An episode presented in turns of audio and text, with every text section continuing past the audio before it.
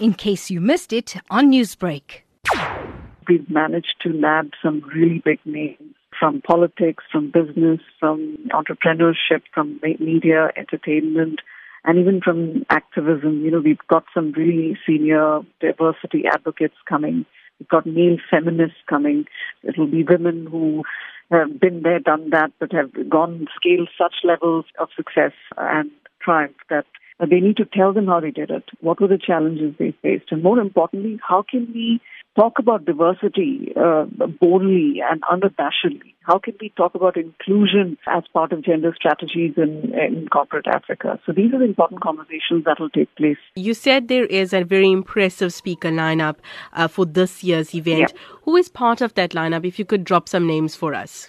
Sure, I can. We're still in the process of finalizing the entire list, but there are many names that come to my mind. Um, I can definitely start with uh, Graça Machel, the former First Lady of South Africa. We've got Durban Zone Leleti Khumalo, who is uh, the actress in uh, Sarafina. We've got Leila Lopes, uh, who's the Angolan supermodel. We've got speakers all the way from uh, Sierra Leone to Cameroon from Nigeria, from uh, Rwanda, from Uganda, Botswana, Angola, uh, South Africa. So, and there's more coming up.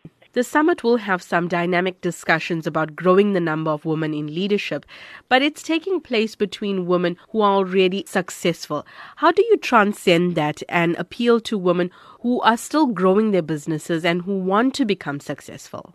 So we also are planning to incorporate a sort of a mentorship program for this summit where we'll have a lot of young people. So we're inviting these speakers, we're inviting important attendees and asking them to bring their own mentees.